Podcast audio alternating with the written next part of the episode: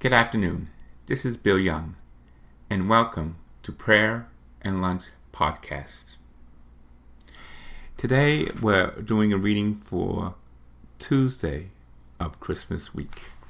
And we're still reading from our little book called The Advent Journey with Christ, in the words of Pope Francis. And today's uh, readings and thoughts from Pope Francis is titled God is Close to the Poor. And on that note, I am directing a link for cancerbills.org. Not only these individuals are poor and cannot meet their bills, but also one of their children have cancer.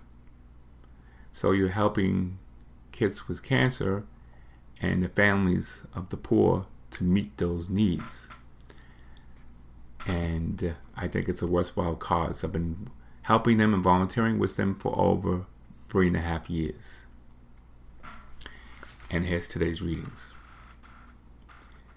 God is close to the poor. Let the same mind in you that was in Jesus Christ, who thought he was in the form of a God, did not regard equality with God as something to be exploited, but emptified himself, taking the form of a slave, being born in human likeness. God has a special place for the poor, so much that God himself became poor. 2 Corinthians 8 9. The entire history of our redemption is marked by the presence of the poor. Salvation came to us from, yes, utterly, by a lowly maiden from a small town in fringes of a great empire. The Savior was born in a manger in the midst of animals. Like children of the poor families, he was presented at the temple along with two turtle, doves, offering made by those who could not afford a lamb. Luke 2:24. Leviticus 5:7.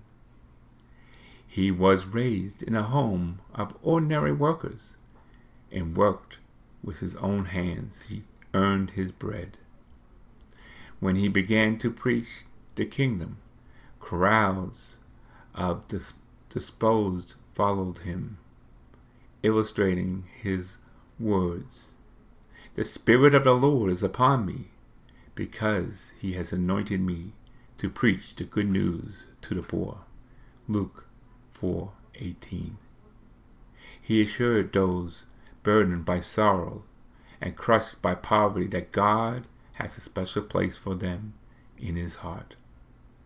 Blessed are you poor, your is the kingdom of God. Luke 6:20. He made himself one of them. I was hungry, you gave me food to eat and you taught me the mercy towards all of these is the key to heaven. Matthew 25 5. Jesus, help me be more attentive to the needs of the poor.